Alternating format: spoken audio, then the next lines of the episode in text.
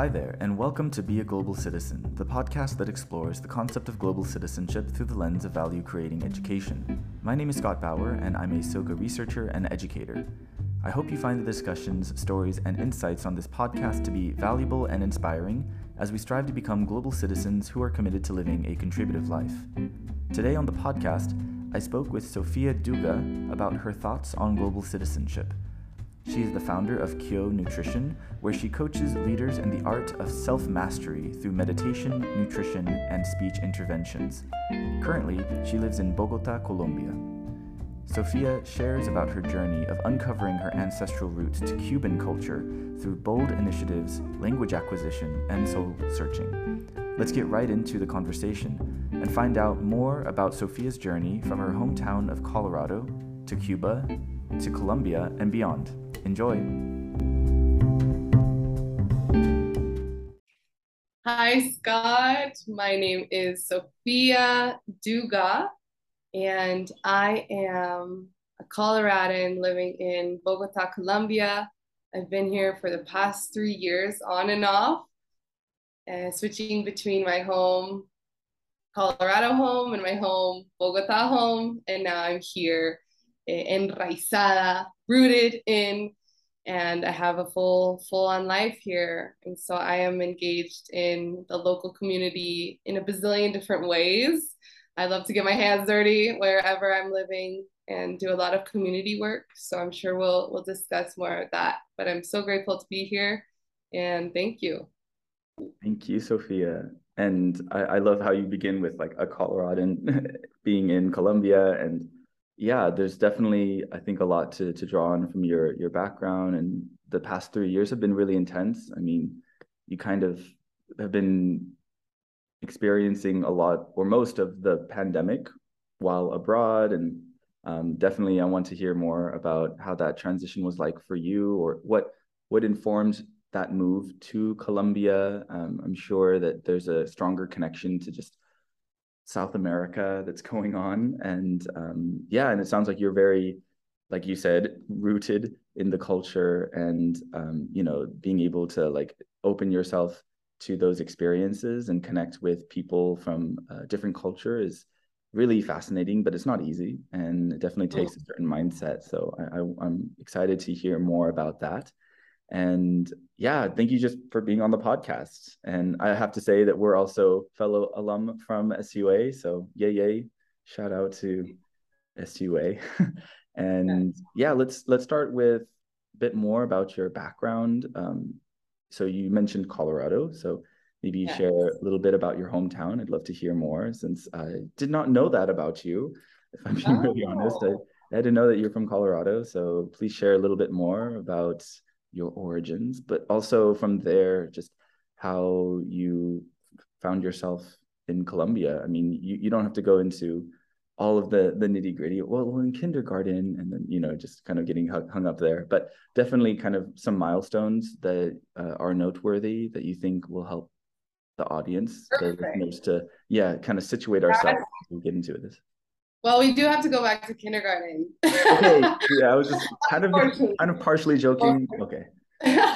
well, just a side note, yeah, when when I was in kindergarten, um, I I went abroad with my family. We went to Hong Kong, and wow. that marked, you know, this this mind like mind blowing passion of, of exploring the world. And so ever since then, I have been a solo a female traveler or uh, have been a traveler in in um, in an educational setting called Children's International Summer Village, which is focused on global citizenship. So I first encountered this word global citizen as an 11 year old. Growing up in Colorado, you know, it's very homogenous. I lived in the suburbs, like white, middle class, uh, upper class, like, you know, just not many different not not diverse. And and my parents came home one day and were like hey we heard about this thing that you could do. I know you're 11 but you could go live away abroad for a month with other kids from all around the world. And i was like yeah sign me up. Because i don't know for whatever reason i wanted to explore and and i was so curious. And um, but I was too shy, so they didn't choose me for the program. I was too shy. They didn't choose me. I was super bummed, but they sent me to New York. But it was a cultural exchange, and so I went to New York. You know, this like Western. I had my little cowboy boots, red cowboy boots, so like ooh, Colorado, and I went to New York and lived, stayed with um, a Jewish family and had an interchange that way. And so I realized, like, wow, there's even a lot going on in my own country. Like, I didn't have to go, you know, so far away because I come from a, a, a very Catholic family. And so, you know, celebrating a bat mitzvah and being in the midst of that was like, wow, what's going on? I love it. I want more. And so, um, when I, that informed my whole all of this has informed you know all every step i've taken you know so in high school is like how can i join the international club? How can i be president of the international club? How can i um, be involved in international peace day? How can i organize international peace day? Um, and then you know obviously when picking colleges how can I find a college or a university that is aligned with global citizenship? So I literally Googled schools focused on global citizenship. And, you know, SUA, Soka was like the first option. And my parents were like, that school isn't real. So you're not going there. I'm like, oh, okay. So I applied to a million other schools, um, but eventually circled back to Soka.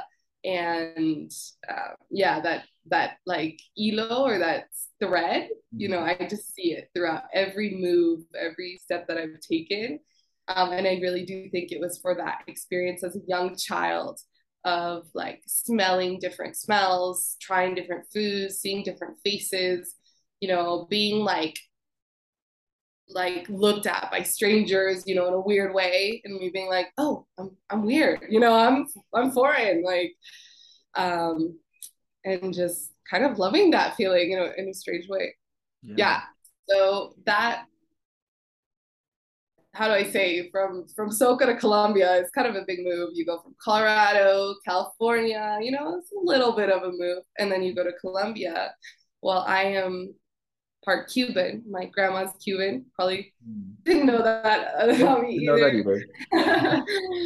but yeah, um, and so I've always had this like desire to learn Spanish mm. because you know as a Cuban migrant migrant my grandma did not teach um, her her daughters her three daughters how to speak Spanish and of course my mom you know didn't teach us how to speak Spanish right and that was always like a wound like I feel a connection and I was always like asking about Cuba I want to I want to know Cuba I want to you know what is it like and, and I was so passionate about learning about Cuba um, but also felt this rupture with the mm. language. And so I wanted to learn Spanish.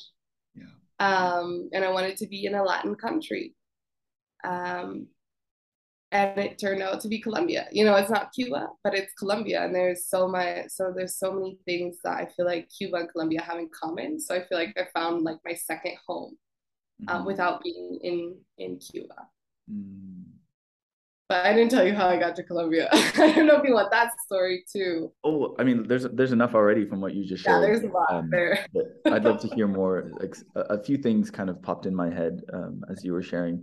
The first one, I would say, um, I'm curious to know a little bit more about your parents.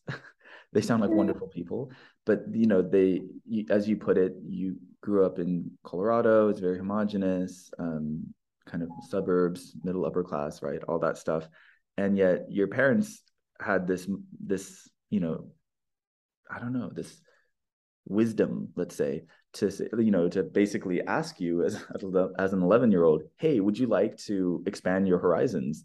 I feel like that's that's incredible. Not a lot of parents would just you know say hey do you want to go and live in another country or in another state for any amount of time?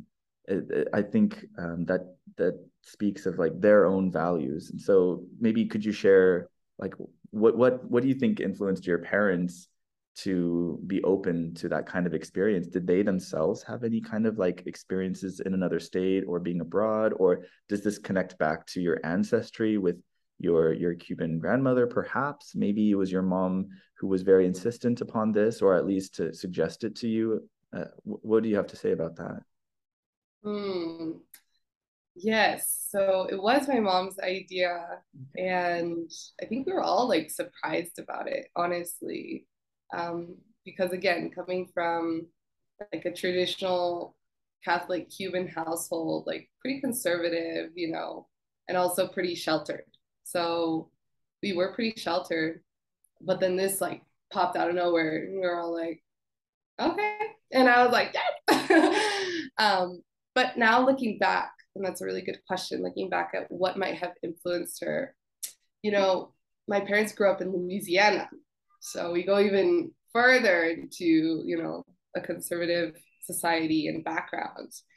And um, and my dad didn't take a plane, didn't leave, didn't take a plane until he was 23 years old. Uh, but when he left, like he never looked back, you know, and he went to Spain. That was his first plane was to study abroad in Spain. And he was an anomaly in his family of seven children. You know, he was the only one who went abroad. And it was it was like, what are you doing? Like, what is what is this? What are you looking for? Um, and same with my mom. My mom studied abroad in Spain as well. And that's actually what brought my parents together, you know, that study mm-hmm. abroad experience. Which, again, Soka. But um, yeah, I think their study abroad experience opened up this whole world and they wanted our family to travel together. And so as young children, and I have two other siblings, we were traveling together. Um, and then obviously this was another step of saying to your 11 year old daughter like do you want to go abroad for a month and live with other kids you know just totally trusting i think they had moments where they like were like what did we do because i would come home and i'd be like well i learned that not everyone is against um, gay marriage and they were like ah! you know because of their beliefs so it, it was like it was chocante. It was sometimes a conflict where I was like, well, I learned that not everyone does this. And um, and I think at one point they were like, oh no, we, we messed up. Um, but I did that those educational camps for years uh, until I was, you know, in my in my early 20s actually. Like I just stopped a few years ago, but um, I was a participant, participant, participant. I actually went to Brazil um, with these camps two times, and then and then I was a staff, so I was able to give back and be the the person leading these educational experiences and work with 11 year olds, work with 14 year olds, work with people expanding their horizons. Mm.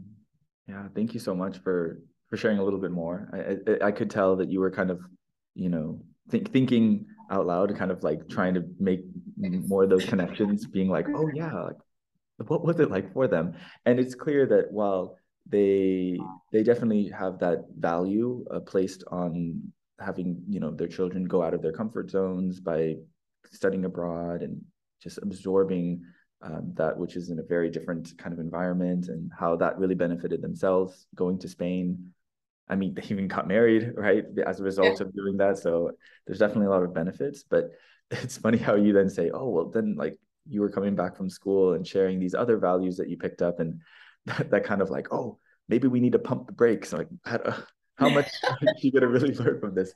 And i think that's really that's very honest of you to, to share. Um, and it, it just speaks to how difficult um, it can be especially as a parent to have uh, one's child go abroad since there is that sense of like sheltering like they want what's best for you and those values that they themselves have accrued over the years they kind of want that but you know once you're abroad you're you're not necessarily you know in the same house rules and you're yeah. just kind of curious right you sound like you were very curious then you're very curious now and mm-hmm. still growing and like expanding the perspectives um but yeah that's that's just really it's really interesting and i think it's important right because i mean so much of like who you are is you know that influence comes from um you know the parents and so to see you now in Colombia. I think that's it's incredible that you know they were able to plant that seed uh, mm-hmm. without fully knowing where that would lead. Because you know who oh, does? Oh, yeah. who knows? yeah. Um, Yeah. So I guess my the next thing. Oh, and I, I, maybe if I can add briefly to that because um my mom was very against. It's funny because my mom actually is one of my listeners on the podcast. So you know, shout out to the mom. Hi. Um, but yeah, I I recall um, when I went to SUA as a as a first year, and I think I was 18, and I I heard all these people around me just saying like, oh, I've been to this country or I'm from that country, and lots of buzz about you know just studying abroad and i was thinking to myself wow i've never been out of the country and the study abroad sounds very interesting but like it's beyond me and so then i i decided to um, go i mean I, I heard about a program in buenos aires and i thought okay i'm going to improve my spanish and go there after my first you know first year so i was planning and saving up money and trying to justify certain costs and line everything up. And my mom was like very doubtful of it. She's like, I don't think you should go. This is, mm, are you sure you want to do that? And I was just so insistent. I was like, no, I gotta go. I have to go. And it's just funny how she was very resistant to the idea. But as a result of me going abroad and then continuing to go abroad because SUA really facilitated so many travel experiences, not just the flagship study abroad for one semester kind of deal, like learning cluster was a big one for me as well but it's funny how you know i would come back with all of these experiences the good the bad and the ugly. I would share them with my my family. And then my family got really interested and then they wanted to st- start going abroad too. They they actually wanted to go to the places that i went to because they're like uh-huh. it's not enough just to hear it from scott. Like i actually want to be there. Yes. Right? that's real. real. You're like oh no you're not booking a ticket without me. You're like yeah. And and I just I, I felt this change start to emerge and this greater acceptance of just how study abroad is a really excellent form of education in and of itself. I think. Um, so yeah, I just wanted to you know share that little piece too. Um, and it's funny because my mom is um, um, an immigrant herself, as you were sharing with your your grandmother from Cuba. My mom is from South Korea, so she was born and raised there, and then immigrated when she was 16 and um, that leads me to the next question I wanted to ask you about um, more of the ancestry part, because you you spoke of it as if it was, you know, there was that that kind of disconnect, or even the feeling that it was a wound that you were trying to kind of, you know, address and, and heal by getting closer, you know, to to the roots, or like at least getting closer to the language itself. And I, yeah, I just like you to share more about like what what what do you mean by like it felt like a, a wound or like when did you start noticing the, the the kind of dull pain of it and like how how what what actions did you take to you know fill not fill in the gap but like you know kind of bring the two together to the point where now i feel like you've you know for the most part married them where you're very confident and very comfortable and and quite happy uh, in the space that you now occupy uh, and the kind of uh, identity that you have have constructed up to the till this point. So mm. oof, identity. Yeah, I think from a very early age, I I felt like different and maybe that was because of my body shape like everyone said you have a cuban fondillo like a cuban butt and so like you know i didn't really understand you know what that meant i was just like okay but everyone commented that I had a Cuban body. And so from the beginning, it was like, you don't belong here. You know, you're not fully this, you're not fully white suburbs because all my friends looked a different, looked totally different, you know. Um, and I had problems fitting in, definitely. Um, and then the language, yeah, finding Spanish as something important. Well, I hated Spanish at the beginning of my life. It was like total rechazo, like mm-hmm. don't want anything to do with it. Yeah, I think that's a common experience of a, a child of migrants. You know, it's like um, there can be certain like I don't want this, um, and then there's that draw and then I don't know in what moment there was that draw, but there was that draw, and and I started really searching to to learn Spanish, and so I went a little bit off the edge. I was like, I'm gonna do everything to become fluent. I need to become fluent, and I need to not have an accent. I need to not talk like a gringo, you know, like a common, you know, I, I like that was really important for me from a young age. I remember like hearing people talk with that accent and I was just like, ugh, like it gave me chills. And then I heard my grandma speak and it was so beautiful. And so I wanted to speak like that. Mm-hmm. Um, and I and I called when I was at SUA. It's really when I made that decision. Like I'm gonna become fluent in Spanish. Um, and I called my grandma every day, you know, and it said, I need you to talk to me in Spanish. And it was the first time I had asked her to talk to me in Spanish. She was kind of shocked, you know, because no one in her life has ever asked her for that, you know. Um, her husband, my grandma, is from Ohio, still doesn't speak a word of Spanish. And so I think it's also a wound for her. Like it's also something that hurts, you know, like she wanted to teach her kids English, but you know, it wasn't understood in the house. And so, and it was also frowned upon. So she didn't. And the fact that I like came close to her and asked her that, you know, was really healing, I think, for both of us. And so we talk every morning, and I didn't understand. I didn't understand. I couldn't speak. Uh, and we just kept going. And at the same time at Soka, I was um, trying to open a study abroad to Cuba and a learning cluster. Both failed, right? So you know, in a weird way, like the the the learning cluster just it was a no. There was too much political blah blah blah involved, and it was it would be unsafe. They didn't give us the grant. And so that was really painful for me. I was like, I need to get to Cuba. I need to get to Cuba. I just had that feeling like I need to get to Cuba and I'm gonna go crazy if I don't.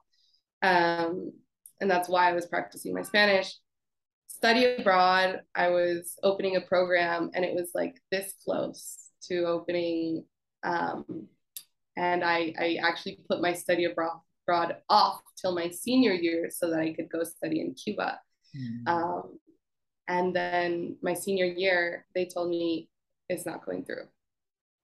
And I was devastated. I was like, no, I hate Soka. I hate, I'm not going to say his name, but I was pissed. I was so mad. Um, but everything works out, you know. I was like determined in that moment to go to Cuba. And I I was just focused on that. And so I went actually. I went when I was 19 years old. Um, I went to Cuba for the first time, and my grandma left when she was 19 years old, and she never returned to Cuba. Um, she left during the revolution when Fidel Castro came into power. Mm-hmm. Um, their family was kind of involved in things, and so it was very unsafe for them to be there. Um, and so she's never gone back in my family, my parents have never gone back. My cousins have never gone back. No one's ever gone back, mejor dicho. Mm-hmm. So I was like, I'm going. And everyone's like, no, you're not. Um, but I went anyway because that's who I am. I was like, sorry, I bought my ticket. Mine's made up. Yeah. It's beautiful. And, and that was the way of closing the gap and really feeling like that connection.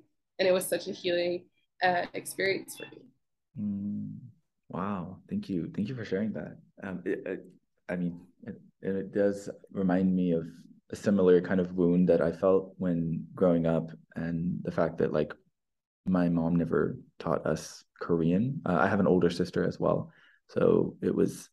It's funny, you know, we have some cousins, and I guess they tried to learn Korean at the you know insistence of of my aunts and uncles and never really played out. And so my mom was very like rational and thinking, I don't want to spend money if it's not going to actually play out, or I don't know. She's just like, eh, it's it's not it's not a priority. It's it's okay.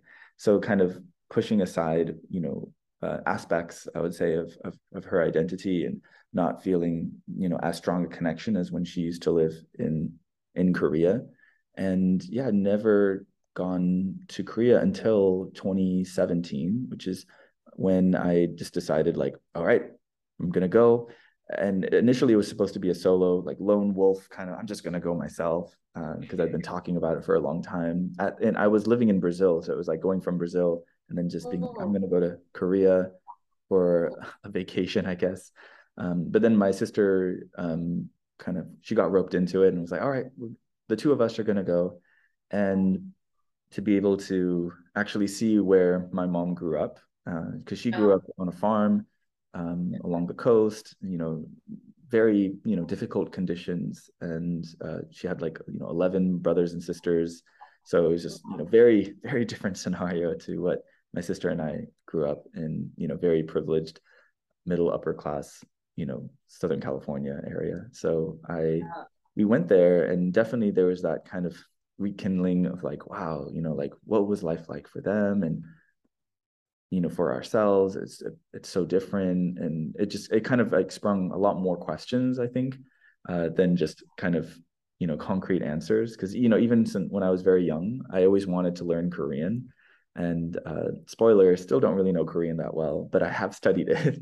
Uh, it's just funny how like you know our our paths kind of they crisscross and they don't necessarily go in like quite the the way that you envision them to because I tried to learn Korean so badly but then you know what happened was pretty much I went to SUA learned Spanish and then from Spanish learned Portuguese I feel like I'm doing this ma- massive detour I'm just kind of like yeah. roundabout still haven't okay. quite gotten to the Korean background but um but yeah there's something about like when you're really seeking like when you said you were just like so determined to really learn Spanish but not learn Spanish on a superficial level, but to really like ingrain it into your being and connect it to something that's larger than yourself, but to your family and to that culture and country itself, um, then you start to really see uh, these changes. And so um, I, I, just it's beautiful, you know, the way you share your your story because um, that definitely did not take a day or a month, but m- many years, right? It's, it's very evident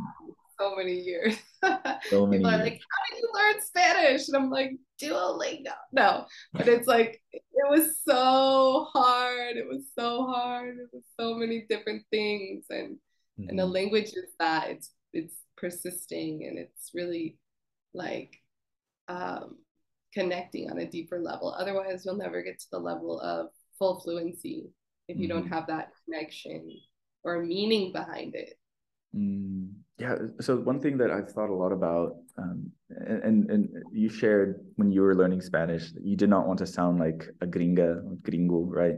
And I had a similar mindset when I was learning Spanish that like, oh, I want to be like super fluent, you know, and I just I wanted to be effortless and just I, I would hear my professors speak and think, yep, I'm going to speak like that or at that level and it was always very frustrating because you know for as much as i studied i still felt like i was kind of sputtering or not quite articulating it the right way right? I hate the, the i mean I, don't, I shouldn't say i don't hate i hate it but um like the la r, r it was yeah. so hard for me. It took me like years just to get like a tiny bit of like the rolling of the r.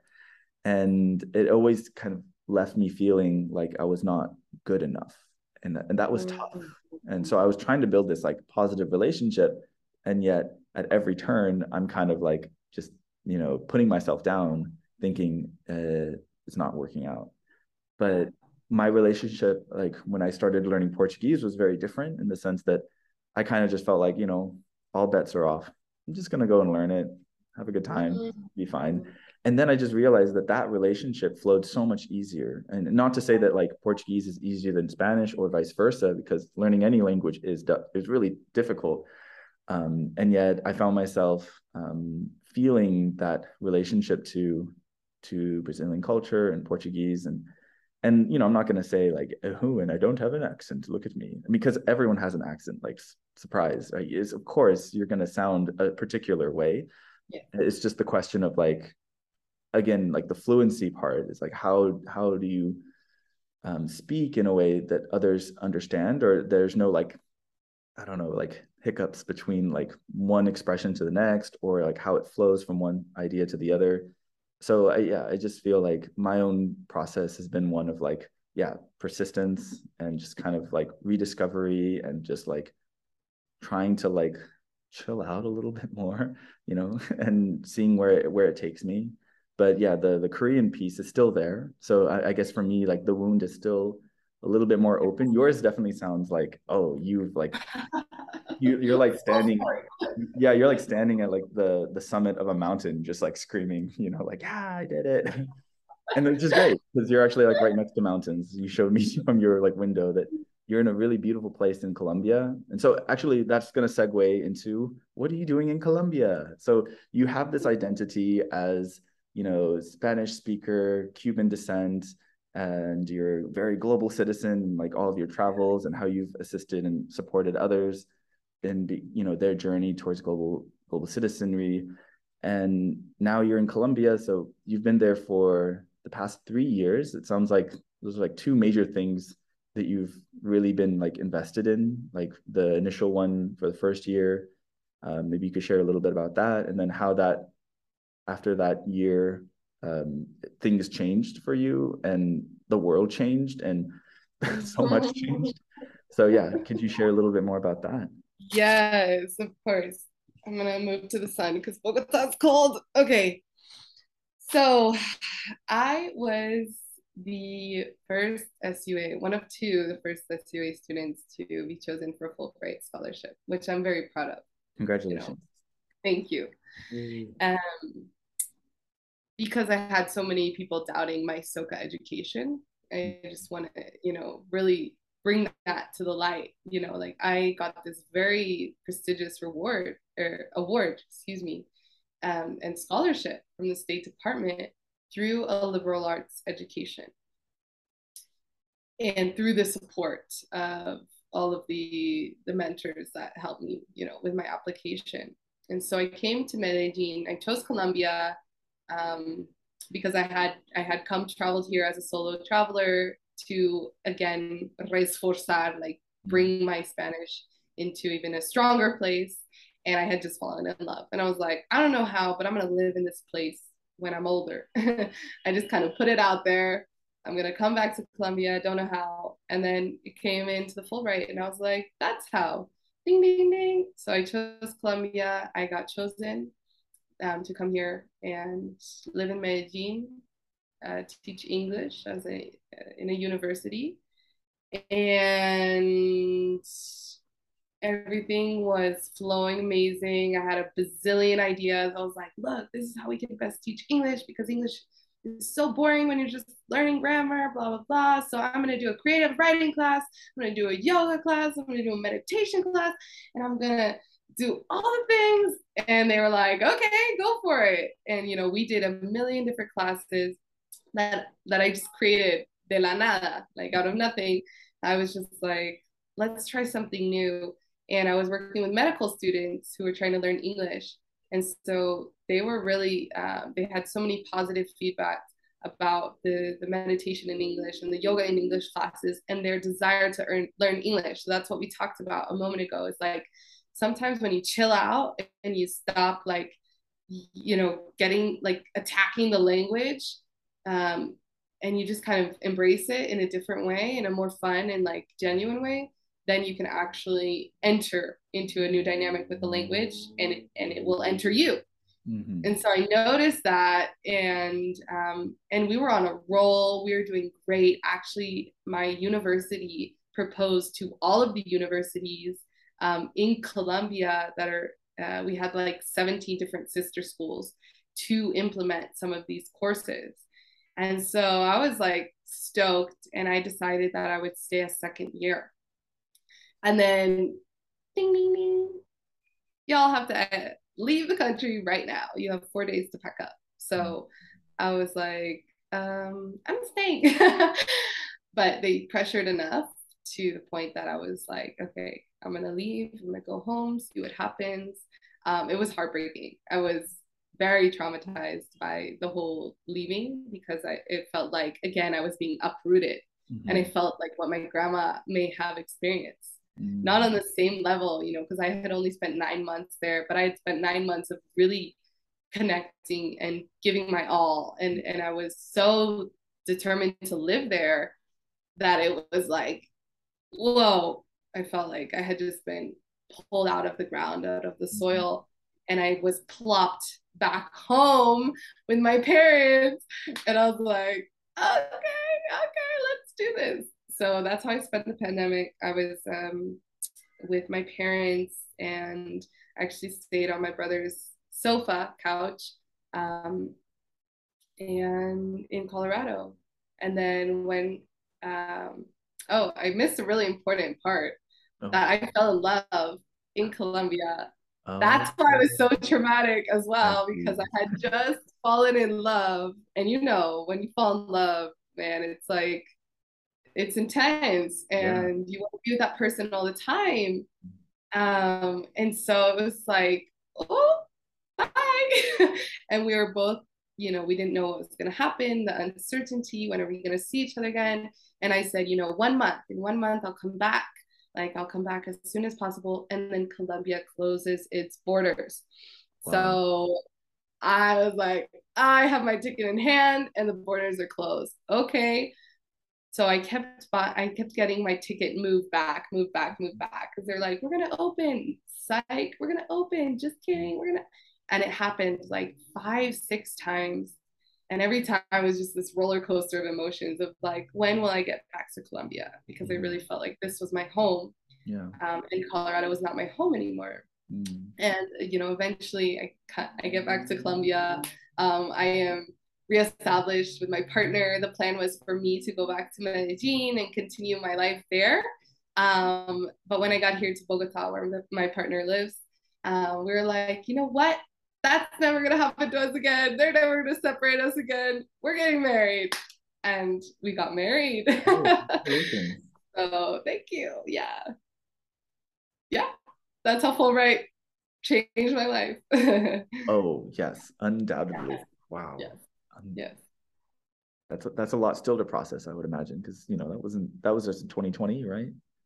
And... Yeah, yeah, it's 2019, 2020, um, and I also have a stepdaughter, five years old, who's outside right now. So yeah, I have a life here and a family, and it's pretty insane when I wake up. I'm like, oh yeah, I mm-hmm. really live here. Like this is real. This is my life. You know, this yeah. is not just uh, scholarship anymore, you know, where Sophia's floating around the world. Like I'm here, um, yeah, as a person. yeah. So you you're no longer working for the, those universities or like with the the Fulbright um, scholarship. So you're you're kind of uh, very active in pursuing you know many of the passions that you've already mentioned. I, I find that so awesome, by the way, that like it's not like telling people to learn a language through the grammar, but you adding these other uh, elements of of kind of your background, um, mm-hmm. like meditation, yoga, you said, and just having a good time, just kind of like leading the way, uh, so that your students or those around you could just naturally gravitate to that particular passion and not feel like oh it's the, you know it's not like necessarily the language learning that I'm I'm here for, but it's also for this other aspect. Or I'm here for Sophia because she's just a light and I just want to be, you know, near people who kind of shine in that way. And and all of those reasons are valid um, for language learning. But I know that you're kind of taking taking those passions a little bit further um, or a lot further. Um, and then you also mentioned uh, something about nutrition as well or there's like this kind of element of well-being i'd love to hear a little bit more about that if you could share briefly yes absolutely so um, a lot of us had a lot of free time in the pandemic including myself and um, I think for me, it just brought me to like that fundamental question of like, what is my purpose? You know, what is my mission on this planet? And it's definitely not to teach English. you know, I was like, I loved it. It was so much fun. And at the same time, there was again that missing piece. I feel like I'm so driven by like, what is like que falta? What's missing? You know, and how can I fill that? Um, and I'm a singer. You know, I I was born singing, just humming, singing, like making sounds, you know, drove my family crazy. They put me in a choir, which is another very wise decision of them. so I would sing in the choir and not at home. um, and and that came back and knocked on my door and said like you need to do something with your voice a because people are suffering and the voice is power and b you need to figure out why you're so frustrated in your current uh, scope of work and do something to change that like now Um, and so I said, okay, what are my biggest problems with global citizenship education? You know, what have I run up against time and time again? I've run up against people who are burned out, people who are trying to save the world and don't care about themselves. I've done the same. You know, I've put myself way last. And yeah, just like people that have really big hearts and don't know how to care for themselves. Mm. Mm, I saw it in the UN, you know, when we went to the UN at Soka, and I was like, wow, there's a lot of people that look really sad or just really like low. And they were, you know, in the presentation, even in the presentations, they were like just obviously burnt out, you know. And so I was like, if I want to continue in this field, will I end up like them? And I actually I was in Fulbright two years. In my second year, I I walked away. I quit um, because there was just this lack of I I wasn't able to care for myself, and I was I was sick. I was unhappy, um, and I couldn't do it anymore. And so I started studying nutrition, and that's kind of when I shifted everything. And this is like it has opened up to everything. Like everything makes sense now. I'm like, okay, this is global citizenship. Global citizenship at its core is each individual learning about themselves on a profound level. How how does my body work? How can I heal my body? How can I help my body? How can I be my biggest fan and feed myself in an adequate way so that my body can function optimally so that I can help others? You know, to me, it's like it has to be that way to be sustainable. And it really goes along with the idea of this human revolution that one individual, you know, who changes can illuminate the world, right? So I think with functional nutrition, it's that one one individual learns how to care for themselves, and that can illuminate the world and open up um, things for the world. So I'm currently uh, working in that in a group process. So I'm working with seven women in this moment who are all in this um, uh, process of learning how to eat for themselves, right? And and learning how we're creating like a micro micro community, you know, micro universe of of women becoming, you know, empowered through their eating habits and that changes that literally ripples off into all other aspects of their life you know it's just amazing to see. And we work with not only nutrition, but sound. So I figured, like, okay, one is super like tangible, like my body, you know, one is my body, physical, like I need to learn how I can have a good poop, right? Because that is going to mm-hmm. clean out my system and that's gonna, you know, make me happy, right? Like yeah. that's so important. But what else is important? Your spirit, you know, your mind and your spirit, and they're all interconnected for me. So sound to me is the way to enter into that other di- dimension of like um, helping people discover who they are.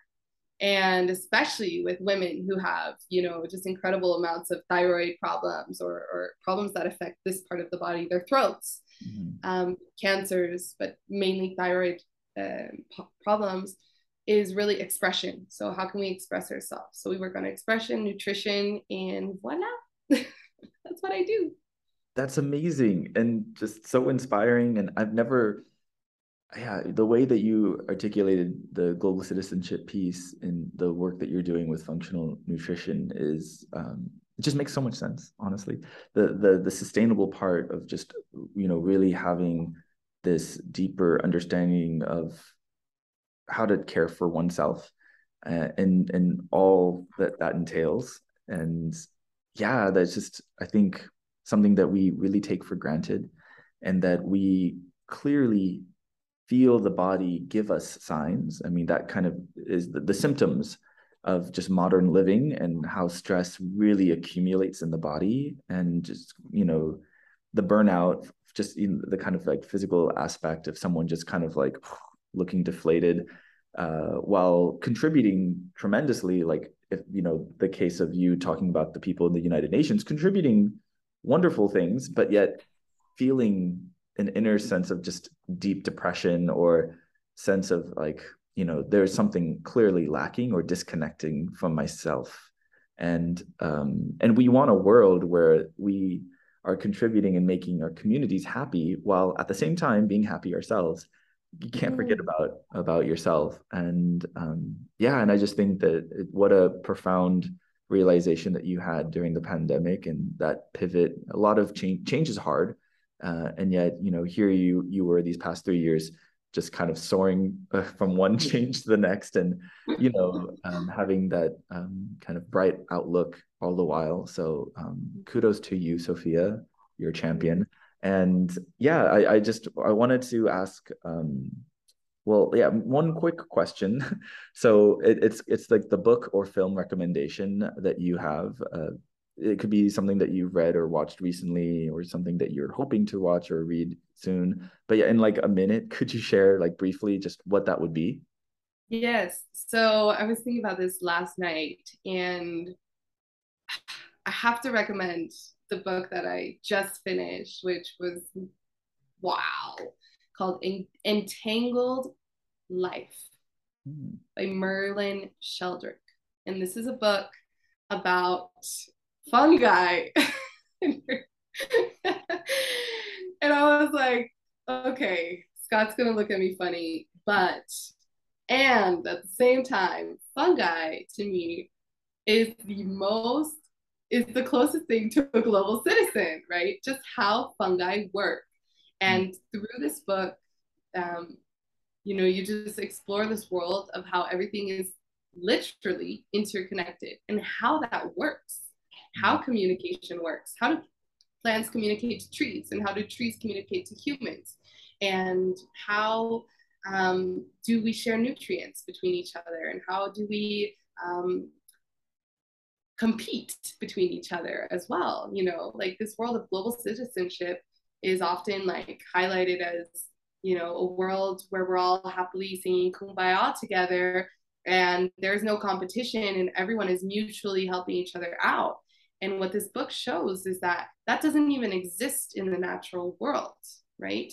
We humans love to believe that there's this utopia, but really there is there is this kind of tension. There's always a negotiation, there's always a tension, there's always a little bit of a competition, and there's always cooperation. There's always collaboration.